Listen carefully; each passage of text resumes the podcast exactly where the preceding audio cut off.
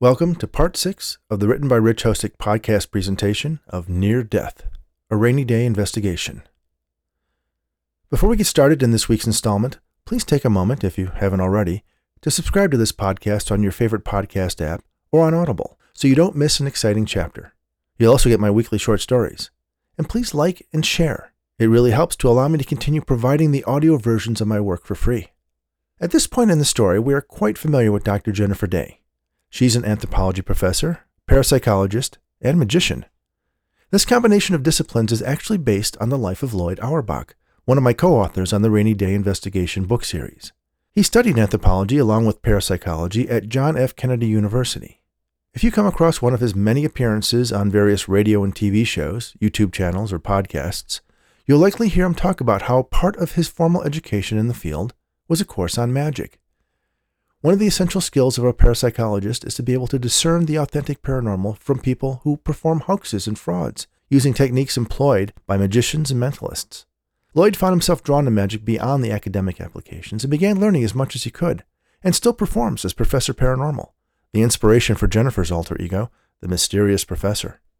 Make sure you check out the links to his biography and books on the raneyanddaye.com website, and catch his bi weekly live streams on Facebook every other Sunday. This unabridged audio edition is presented as a prelude to the upcoming release of the next book in this series, Afterlife. So make sure to follow all the authors on Amazon using the links in this episode's description to be notified when it's available. Until then, enjoy the following chapters of Near Death. Chapter 16 Emily sat at Jennifer's desk, her legs folded up on her lap and her face buried in a book, earbuds nestled in among her piercings. The office chair she was perched on moved slowly away from the desk. Emily looked down and plucked out her earbuds. Are you done yet, Bits? she asked. Bits climbed out from under the desk. He had an LED headlamp on that shone directly in Emily's eyes when he looked at her. All set, he replied. You guys are back online. I've got you hardwired and put in a new Wi Fi router. Awesome, Emily replied, shading her eyes from the glare of Bits' lamp. Can you turn that thing off? Bits reached up and switched the lamp off. Tell Dr. Daye I'll send her my bill. Emily reached down and picked up a waste paper basket. Give it to me now. I'll file it with the others. Bits smiled. It was an ongoing inside joke that he would someday get paid by Jennifer. The truth was, he was more than eager to provide tech support and high tech gadgets to the professor. He had his own ideas about the nature of the soul and had some wild theories about how he would retain his consciousness inside a robot body when he died. And since Jennifer's research conveniently intersected with his own crazy ideas, he was happy to help her out whenever and wherever. For Bits, the reward was the work, which is also why he didn't actually live anywhere. He found it hard to pay rent when he didn't believe in the concept of money. Instead, he used the university gym to shower and change, slept on any number of couches spread across campus, and traded his services with various restaurants and roamed the faculty lounges for leftover food. He had a laptop computer that never left his side, it was a Linux system, protected with his own tweaked VPN and anti intrusion monitors. He never used off the shelf stuff, even the operating system was heavily modified. His files were backed up on a secure server in Norway. Bits liked his privacy. The stuff he did for Jennifer was mostly hardware. The software coding he could do anywhere, but to build the gadgets Dr. Daye needed for her investigations, he needed a workshop. The details of how he managed to get himself access to the school's electronics lab and the supplies he needed was something he never shared with Jennifer. Like the rest of his life, it was strictly off the books. Bits reached over and powered on the computer on Jennifer's desk. The monitor cycled through various screens that took it to the login. Password is, Emily started to say, but Bits' fingers danced over the keyboard and unlocked the system before she could finish. Remind me never to let you touch my phone, she said. Not me you have to worry about, it's the NSA. Emily clicked on the icon for the email app. The number next to the inbox reported that there were 537 unread messages. Dave, she shouted. Dave emerged from between some shelves. What? Email. You're the undergrad intern. I'm the graduate student teaching assistant. Sounds like an intern job to me. I have class. Emily offered an insincere smirk, gathered her book, and shoved it in her backpack. You do not. Study group. You hate people. Bye, Emily said, and slipped past Dave and Bits toward the elevator. Dave looked over at Bits. Don't you have some magic program to sort emails? I never touch the stuff, Bits answered. Then he grabbed his own pack and followed Emily. Great, Dave muttered to himself. I swear, as soon as I finish my thesis, I'm done with this. He sat down in front of the computer and started clicking through the emails. Dave had a nagging fear that Dr. Daye's sponsorship of his thesis was contingent on his being her office slave, equipment lugger, and errand boy. At the rate his graduate studies were progressing, it was going to take a while, and the stipend he got as Dr. Daye's graduate assistant was a lifeline. The truth was, he didn't really mind screening the email. He had a system. Whenever Emily or Jennifer deigned to do anything to help, they ended up making things worse. It would take Dave twice as long to fix what they had messed up. He wondered sometimes if they didn't do it on purpose. He started sorting through the messages, dragging them into various folders depending on whether they were in the categories of ghosts, poltergeists, people claiming to have psychic abilities, possessions, or the inevitable UFO nut who claimed that angels were actually aliens. Sometimes he had to read quite a bit of the email to get to the point. He had pestered Bits about the fact that the website form had a drop down option to categorize the message, but that information wasn't present in the email at all. It took Dave the better part of an hour just to get through the first 100 messages, after which he took a break and did a little web surfing to see if there was any news about Dr. Daye that the dean could use against them. He found a few fringe blogs who had picked up some previous stories, and a few memes had come out from the Mo Hogan interview, most of them featuring Mo quoting a line from Ghostbusters. I ain't afraid of no ghost. Who are you to call? And, you said crossing streams was bad, among the most popular. How he had worked that into a conversation with Jennifer, Dave didn't want to know. After a while, he returned to the incoming messages, and after a few dozen more obvious crackpots, one caught his eye. It was brief, sincere, and absent any of the fantastical claims that most of them contained. A woman who lived in the Oakley Arms claimed she was being haunted by a man who appeared to be from an earlier era. She was simply inquiring if they could look into encouraging him to leave. Dave checked the time the email was sent. It was during the live podcast of Mo Hogan's show, which made sense.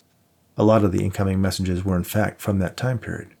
He Googled her name and came up with several entries, but the one that was most likely was a woman who worked on the staff of a local law firm not too far from the address he had found for the Oakley Arms. Next, he did an online search for the Oakley Arms, and on the second page of results, past the real estate listings and reviews, next, he did an online search for the Oakley Arms, and on the second page of results, past the real estate listings and reviews, he found some mentions included in websites he was familiar with that chronicled stories of San Francisco hauntings. Apparently, a deceased janitor was the most famous non corporeal resident. The building was over a hundred years old, which reminded Dave of his trip to the Palace Theater not too long ago. He knew now for a certainty that Dr. Daye would absolutely insist on looking into the case based on the age of the building alone. History is mostly ghost stories, Jennifer was fond of saying. It was often quoted when she did interviews, and she frequently promised to write a book with that title, but had yet to get around to it. Dave put the email from Diane Collins at the Oakley Arms in the interesting folder and sent the last of the emails to their appropriate destinations, most of them being spam.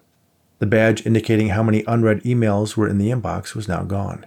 He leaned back, placed his fingers behind his head, and put one foot, then the other, on the big wooden desk and leaned back for a well deserved moment of peace. It had been three years since he began his research under Dr. Daye. He'd had several false starts on his thesis, and at present was still searching for a novel approach to his chosen subject. Jennifer's style was mostly hands off, well, entirely hands off. He would come to her with questions, which she would bounce back at him, and whatever answer he grabbed out of thin air was what she enthusiastically endorsed. So he would sit in front of his computer for months at a time, writing, researching, rewriting, only to find that the premise of his thesis fell apart and he was back at square one. Of course, Dr. Daye assured him it was all part of the process, and would set him about one task or another, grading papers, scouring records, scanning photos, logging videos. After a while, he would give it another go, but Jennifer never seemed particularly concerned that he wasn't making progress on his degree. He knew, of course, that she didn't care if he finished his studies. The longer he was a grad student, the longer she wouldn't have to find someone else to do what he did for her. There was many a time that Dave felt he'd had enough, he was going to find another advisor, finish his thesis, get his doctorate, and go on to. And that was where the fantasy would end. Go on to what? He had no desire to teach, let alone the aptitude to give the kind of lectures that Jennifer was known for. The truth was, he liked being a student. The pay sucked, but he had access to cheap housing, and Bits hooked him up with free phone and internet, and he actually liked ramen. Being Jennifer's grad assistant was the perfect job for him. He got to avoid the responsibilities of real life and to be honest, although he complained, he kind of liked working with her. A lot of it was boring and tedious, and she treated him like her own personal servant, but it was also exciting at times. and the things he'd seen. He was a skeptic at first. He'd been drawn to Dr. Daye like every other undergrad who had taken her course. She made anthropology interesting, accessible, and for Dave, very appealing.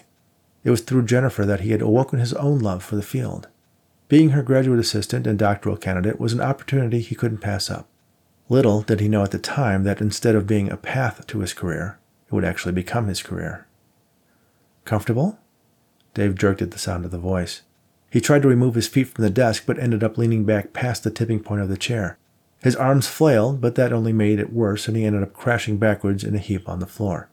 Jennifer walked over to the desk and looked at Dave lying on the ground. His expression was more embarrassed than pained. Sorry, didn't mean to scare you, she said. You didn't scare me, Dave replied. He laid there for a moment, then crossed his arms over his chest as if he was perfectly comfortable where he was. Jennifer stared at him for a moment, then asked, Can I have my desk back? Oh, sure, Dave said. He swung his legs up over his head, bumping his feet into the bookshelves behind him. Then he dropped them to one side and tried to roll over, but the armrest on the chair snagged his belt and made it impossible for him to stand. Need a hand? Jennifer asked. Dave smiled and shook off her offer. He struggled a bit more, then finally managed to get to his feet. He righted the chair and spun it around, offering it to Jennifer to sit in. Thank you, she said, letting out a small laugh. She liked Dave a lot. She knew she took advantage of his easygoing nature and personal insecurity, but she also knew they both had a good thing going and couldn't resist the urge to keep it going for as long as possible by not pushing him to finish his thesis. That time would come, but no need to rush it. Did you set up that meeting with the dean? she asked. I did. Tomorrow afternoon. Don't miss it, Dave warned. I won't. And don't make him any angrier at you. Don't worry, I'm going to straighten everything out. We'll be out of the dungeon before you can say, just be nice, Dave said. I'm always nice, aren't I? Jennifer sat down at the desk and spied the tidy inbox on her computer screen. Anything interesting? she asked. Uh, that would be the emails in the interesting folder, he said, annoyed at having to point out what seemed perfectly obvious. Jennifer opened the folder and scanned the subject lines. The one about the Oakley Arms is the most promising. Old building, lots of history, Dave suggested. She found the email he was talking about and opened it up. She read it, knowing that Dave was doing the same over her shoulder. He was right. The woman who wrote it seemed perfectly rational, and the phenomena she described was nothing they hadn't seen before. Do we have anything in the files on the Oakley Arms? It sounds familiar. Yep, Dave confirmed. I did a quick search when I first saw the email. I think we might have received other tips about spirits there. Nothing ever panned out, though. Anything about a male ghost haunting young women? Not specifically. The story is mostly concerned an entity that, well, sometimes tidies the place up. Jennifer raised an eyebrow. A neat freak poltergeist? Dave shrugged. Dig a little deeper. See if you can find anything in the newspapers. How far should I go back? How old is the building? Dave sighed. Chapter 17 Nate finished cleaning up after his takeout meal from Bassiano's, a favorite restaurant of his. He didn't mind dining alone, but after all the day's activities and a lot more walking than he'd expected to do, he settled for a Grubhub delivery of an herb crusted snapper with some mushroom risotto the food had lost some of its luster in its transition from Bassiano's rustic dining room to his own home, but was still better than anything he'd be able to rustle up one handed in his own kitchen, or worse, microwave. Although he had the perfect bottle of wine to pair with the meal in his cellar, his medications forced him to settle for Perrier instead. He found himself thinking about Jennifer Daye. Ever since her appearance in his hospital room almost a week ago, he couldn't quite get her out of his mind. She was obviously intelligent and charismatic. The portion of her lecture he had seen was evidence of that. And there was no doubt that he found her attractive. But at the same time, she was completely and irrepressibly aggravating. Her persistent prying into what he experienced when he was shot was particularly unnerving. It made him second guess himself. He was certain it was all a crazy dream, cobbled together from the last thoughts his oxygen starved mind had experienced and a life of police work. In his dream, he had clearly seen the men who had robbed the store and shot him. But he had no evidence to support the idea that they were hiding out in the Tenderloin district, let alone what type of car they were driving. What Dr. Daye had suggested, that he had had a near death experience, was just a fairy tale. Such things were the province of superstitious or religious people, and he was neither one. He had actually Googled alternative explanations while he was waiting for his delivery from Bassiano's, and they seemed to him much more rational theories. The fact that when the heart stops beating, the brain is starved of oxygen and starts shutting down, connections misfiring, then the intermittent return of blood flow during his surgery could easily have compromised his memory or engendered the strange dream. Yet at the same time, parts of it were so vivid, not like the foggy recollections he normally woke with of disjointed scenes and convoluted scenarios. This felt like he was watching a movie, albeit from an impossible perspective. First in the hospital's operating room, then at the rundown house. Everything was coherent. That's the part that bothered him the most. But there was an explanation for that as well, wasn't there? He was heavily medicated with analgesics and anesthetics, both of which had the capacity to create hallucinations and in some cases, vivid dreams. It was by far the more likely explanation, and it reassured him that his instincts to dismiss the elements of his dream as pure fantasy were correct. He returned to his computer with a glass of sparkling water and typed Jennifer Daye into Google. There were thousands of results, and near the top was a YouTube video of a podcast where she was the guest. She was just as captivating in this setting as she was behind the podium on the stage of her lecture hall. He smiled when she performed her magic trick for Mo. The impromptu demonstration of her telekinetic powers was slick, but he made a career of noticing things most people didn't, and he could tell the difference between a casual scratch behind the ear and a magician's load. It was clear why she garnered so much attention and why there were so many links to her on Google. He listened to her stories of hauntings and paranormal phenomena and psychic experiences. None of it he found convincing, but he could see how someone with a predisposition to believing in such things would find her anecdotes to be powerful confirmations of their own biases. Nate's distrust of the supernatural stemmed in part from his experience on the force. He had spent some time dealing with the shady underbelly of the psychic scene in San Francisco because of his mother's pursuit of communication with her deceased husband. Most of the psychics in town had connections to organized crime. Some, Nate found, sincerely believed in their abilities. From his perspective, however, they were merely natural cold readers, people who were good at sensing body language and micro expressions, and coupled it with an acute inborn intuition, not unlike what you would find in a good police detective. But regardless of their intentions, if they didn't have the means to get out from under the thumbs of the shady elements that were insinuated throughout the city, they were sometimes strong armed into doing things that went against their better natures. Of course, for each of those good intentioned practitioners, there were ten or more who were simply out to scam people unscrupulous magicians who found they could make more money reading palms and tarot cards than pulling rabbits out of hats at kids' birthday parties, populated the mini malls and second floors of storefronts. It seemed like his mother had visited every one of them and probably put many of their children through college. It enraged him when he thought about it. He had made sure the bulk of his father's death benefits were protected. A lawyer friend had helped convince his mother to put the funds through a trust so no major withdrawals could be made without Nate's approval. However, she still managed to find enough cash in her weekly budget to spend on psychics, and he suspected she was selling off her jewelry and other possessions to fund her quest for spiritual communion with her departed husband. Nate had tried to cut her off. He would follow her to appointments, try to expose the scams the phony psychics were pulling on her, but it only created resentment. She saw Nate not as a loving son trying to protect her, but an obstacle to her relationship with her husband. She and Nate had a tremendous argument and both said things they would later come to regret. They didn't speak for almost a year. Then one evening, Nate received a call from one of his mother's friends. She was worried that she hadn't heard from Eleanor Raney for more than two days. Nate went to his mother's house and found her on the edge of life, badly dehydrated. She had been beset by a bad stomach flu, which almost instantly weakened her to the point where she didn't have the strength to even make a phone call. A couple days in the hospital set things right, and provided the impetus for a reconciliation between the two. Nate made the concession that his mother firmly believed she was communicating with Nate's father through the various psychics. He agreed not to interfere, but in exchange, she agreed to let him have a hand in her finances. The detente had endured since then, and Nate swallowed his incredulity whenever she told him of the latest news from his father. He realized it gave her a comfort that she craved. They had spent over thirty years together before he passed. They were childhood sweethearts and he was the only man she had ever loved. So, Nate let his mother have her little fantasies, and smiled when she told him how proud his father was of him, and groaned when she related how worried they both were that he would never find a nice girl. The doorbell rang. Nate closed his computer, silencing the video podcast in its final moments. He stood slowly, still a bit weak from the day's exertions. He steadied himself, then walked to the front door and looked through the peephole. It was Max, holding up a six pack of beer. Nate opened the door, and a rush of cool evening air swept in along with Max. Hey, boss, am I interrupting anything? Max looked around the room, expectantly. Not seeing what or whom he was looking for, he shrugged, disappointed.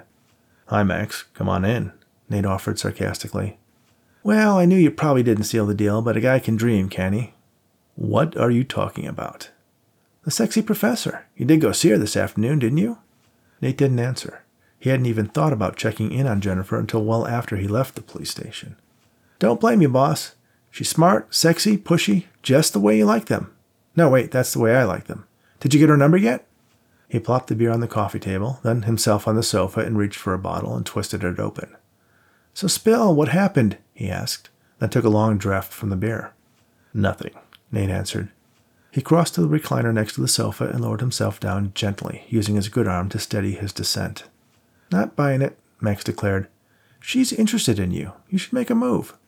Well, not that it's any of your business, but I only saw her to get her to stop harassing me. You really are rusty on the whole dating thing, aren't you? She's an opportunistic showboating publicity hound and only wants to get me to be a story in her next book. Oh, so you have been checking her out? Nate stammered. I, I looked into her background, nothing more. Max used his beard to point at the laptop. So, if I open that laptop, I'm not going to see a picture of her on your screen? Not even close. Max lifted himself out of the couch and started toward the dining room table where Nate's laptop lay closed. Nate put his arm out to stop him. Okay, when I was Googling her, there was a YouTube video of some podcast she appeared on. Max collapsed back onto the sofa, smiling. I knew it! Is she naked? Of course not. Max kept on smiling as he drank from his beer. She is hot, though, you have to admit that. She's attractive, but she's also intelligent and accomplished. Oh, what happened to opportunistic and nefarious? I never said nefarious. Look, did you really expect to come here and find me with her? I just got out of the hospital. I can barely walk around on my own for more than 15 minutes. Max shook his head. Excuses. Reasons, Nate countered. So, any updates? he asked, hoping to change the subject. Not yet, Max answered, shifting into a more serious mood. But we will get them. I put out some feelers to some out of state jurisdictions. If we can establish that they've been working across state lines, we can get the FBI involved. Oh, yeah? The captain is on board with that? Nate asked suspiciously. I just sent some emails. And if it gets back to her? Don't worry. I'll put all the blame on you. I'll be okay. Max finished off his beer, then cracked a smile. Nate couldn't help but laugh. The slight motion sent a needle of pain through his shoulder. Don't make me laugh, Nate said, trying to get himself comfortable again. Hey, enough shop talk. If you don't have any deets on your new girlfriend, Nate moaned and rolled his eyes, then can we at least watch the Giants game? Max reached for the television remote and turned it on. He tapped in the number for the local sports channel and opened another beer. He offered it to Nate. Nate declined with a sigh. Can't. Still on the pain meds. All right. You probably have all the good pills that keep you from operating heavy machinery. More for me. He put his feet up, and they spent the rest of the night criticizing the performance of the team and the decisions of the manager. It was exactly what Nate needed. Chapter 18 Dave and Emily sat in front of the two ancient microfiche readers, paging through old editions of the San Francisco Chronicle. Dave had found a story about the completion of the Oakley Arms just after the turn of the last century in the digitized version of the archives. He was lucky. Most of the scans of the old newspapers were barely legible, and the technology that read the blurry text to create the index was invented years before any machine learning algorithms added their smarts to the task. He did have some key dates that he was able to identify and articles that mentioned the Oakley Arms. Some headlines were legible, and he was able to create a hit list of issues on the old paper he would want to start with. But without looking at the actual pages and scanning for other contemporary stories, they wouldn't really be able to get a complete picture of the history of the building. Emily actually enjoyed this kind of work. She liked scrolling through the past on the large, grainy projector, and had an uncanny ability to pick out relevant stories from the full sheet newspaper pages on the screen. The political incorrectness of many of the stories and the advertisements was amusing to her. Dave, on the other hand, was not a fan of such an analog throwback. He was of the growing generation that felt if it wasn't on Google, it wasn't worth knowing. How far back do we have to go? Emily asked. Dave tapped a date on a notepad he kept next to the microfiche reader. January 15th, 1912. It was built after the great earthquake of 1906. I thought that was in the 80s. You know, things did happen before you were born. That is before I was born. Okay, before your parents were born. Nothing interesting, she commented, scanning sheet after sheet of poorly photographed newsprint. Why did you ever become an anthropology major if you're not interested in history? Dave asked. I prefer my history ancient, Emily replied. Bingo, she said matter of factly. She pressed the copy button on the microfiche reader, and the output of the display was optically redirected to an equally outdated photocopying mechanism that spit out a smudged copy of the page she was looking at. Dave leaned over and looked at her screen. The headline read, Axeman meets his end from atop Oakley Arms. That sounds promising, Dave commented. Can I go now? Emily asked. We've got two more decades to search. See if there's any other stories about this Axeman in the weeks before. Emily raised an eyebrow. You want me to go back? Yeah, it sounds like there was a killer slashing people. Violent deaths means restless spirits. If we don't get it now, Dr. Daye is just going to make us go back and do it later. Emily sighed and did a quick rewind of the spool of microfiche. Ooh, Dave exclaimed while paused on a page of his own machine. Find something? Emily asked. Sale on suits. Only $20. For two. You know, people made like $20 a year back then. You really need to get a better perspective on contemporary history. Emily hit the copy button a couple times in a row. Hey, easy with that. It's a buck a copy. You want the goods on the local axe murderer or not? Dave glanced over at her screen. Carry on. Chapter 19 Jennifer sat in one of the uncomfortable leather chairs in the dean's outer office, flipping through her Twitter feed. After an appearance on something like The Mo Hogan Show, she was usually inundated with a mix of compliments, lewd offers, religious warnings about trespassing on God's domain, random memes, and the occasional inquiry for her to look into some ghost or paranormal situation. She was specifically focused on the latter category, though she did take a moment to reply to some compliments on her appearance on the podcast. Specifically, she was looking for something she could use to open Detective Raney's mind. She knew that his experience with his mother and storefront psychics made him a more resistant skeptic, but the right experience might be able to shift his thinking. He'll see you now, June, the dean's assistant said abruptly. Jennifer looked up at the middle aged woman, who was always nice to Jennifer despite being fiercely loyal to the dean. Thank you, June, Jennifer said. She tucked her phone away and strode purposefully toward the door to the inner office. Inside, the dean was sitting at his desk with what looked like a handwritten letter unfolded in front of him. Jennifer strode up to the desk and stood in front of it with her arms crossed. Have a seat, the dean offered. I'd rather stand, she replied. That way I can look down on you like the cowering rat you are. What are you trying to achieve by putting me and my staff in that crypt?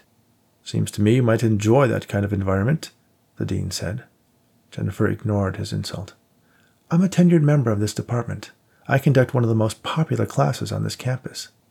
The drunken bacchanalia the frat houses host are popular as well. That doesn't mean either of them contribute to the academic mission of this institution.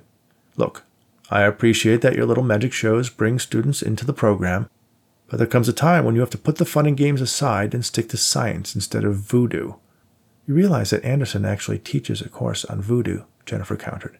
The dean shook her comment off. I'm talking about your extracurricular activities, the ghost hunting and mind reading and teleportation. I think you mean astral projection. I mean, this department cannot reward such blatant disregard for the standards and the academic mission we need to uphold. You're not studying an acknowledged field of legitimate academic value. How can you call yourself an educator and be so closed minded? Just because my research doesn't involve sorting through dusty bones and broken pottery doesn't mean it's not a legitimate avenue of inquiry. We have a theology department at this school. They believe in omnipotent deities and afterlife miracles. Does that mean they should be drummed out of the university? That's different, the dean insisted. They are not representing the sciences. But isn't that why we draw a line between the hard and soft sciences? When we study the past, there's no experimental process we can rely upon to support our hypotheses. We look for evidence and try to interpret it, And to pretend that there is no evidence for the supernatural, with all the thousands of stories and accounts ranging across all civilizations, is counter to our responsibility to question everything. The dean sighed and sat back in his chair. There is a line, Dr. Daye. We can't just take every crackpot idea and turn it into a college course. Your colleagues are trying to provide a serious educational environment for our students. The dean rose from his chair and leaned forward, his fingers tented on the desk blotter. And, he said emphatically, I know that you and your staff use the university's resources for your investigations. My investigations are a continuation of the work in my thesis, the document upon which I was awarded a PhD. The university hired me and granted me tenure knowing full well the direction my research would go. I was not head of the department at that time. Otherwise, you never would have had the opportunity to contaminate the corpus of work generated by this department. Jennifer shook her head and took a step back. Have you forgotten that we started teaching her together? You used to be interesting, a little lacking in confidence, but I liked you. You had promise. You just needed to believe in yourself more. The dean stood up straight and lifted his chin. I don't need your backhanded compliments. I accepted a position in the administration because I knew I could do more as a leader. Jennifer laughed. the only reason you're dean is that you couldn't get published. You were always jealous of me when we were colleagues, and as you climbed your way to this office, you've been trying to keep me down every step of the way.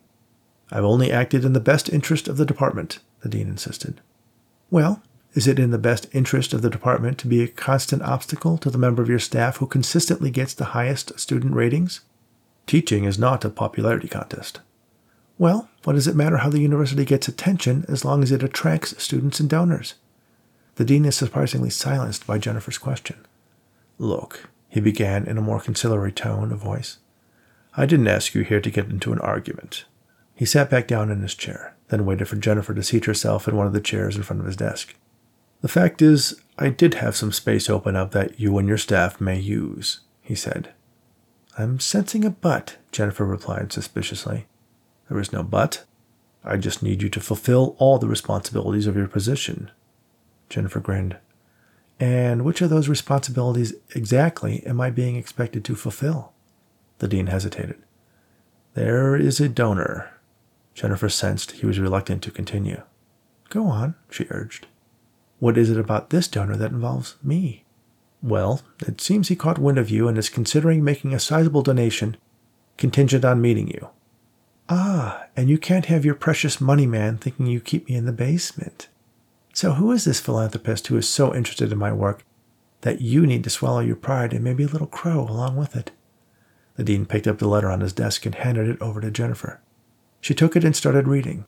It was a short note expressing his desire to set up an endowment for the department where Jennifer Daye was a professor. It ended with a request that he have a chance to meet with Dr. Daye and discuss topics he was sure she would be of help on. It was signed Daniel Worthington. Jennifer raised an eyebrow at the name and grandiose signature. Daniel Worthington, the restaurateur? she asked. The dean nodded. The one who married into the Kirkwood family? He nodded again. The Kirkmart Kirkwood family. Yes, that's the one, he said with an air of frustration. A lot of money there, Jennifer said, realizing that the balance of power in the room had suddenly shifted in her favor. The dean just nodded, avoiding her eyes. So, Tell me about this new office suite you have for me. Office suite? the dean asked. Jennifer sat back and smiled, quite pleased with how the day was starting off. Thank you for listening to Part 6 of Near Death, a Raney Daye investigation on the Written by Rich Hosek podcast. Near Death was written by Rich Hosek, Arnold Rudnick, and Loyd Auerbach. I hope you're enjoying the audio version of this novel. Please leave a review on Amazon or Audible and stay tuned for more chapters in this thrilling paranormal mystery in the coming weeks. Also, make sure you subscribe on your favorite podcast app or download these episodes on Audible. Give me a like or five stars and a quick review. And most importantly, share Near Death and my weekly audio short stories with your friends or anyone who enjoys audiobooks. You can find out more about the Raney Daye Investigation book series at raneyanddaye.com. That's R A N E Y and D A Y E dot com. You can also follow me on Twitter at Rich Hosek. Give us a like on Facebook at Raney and Daye. And don't forget to check out my books on Amazon and follow me there to make sure you get notified of when Book 2, Afterlife, is released. Thanks again, and all the very best.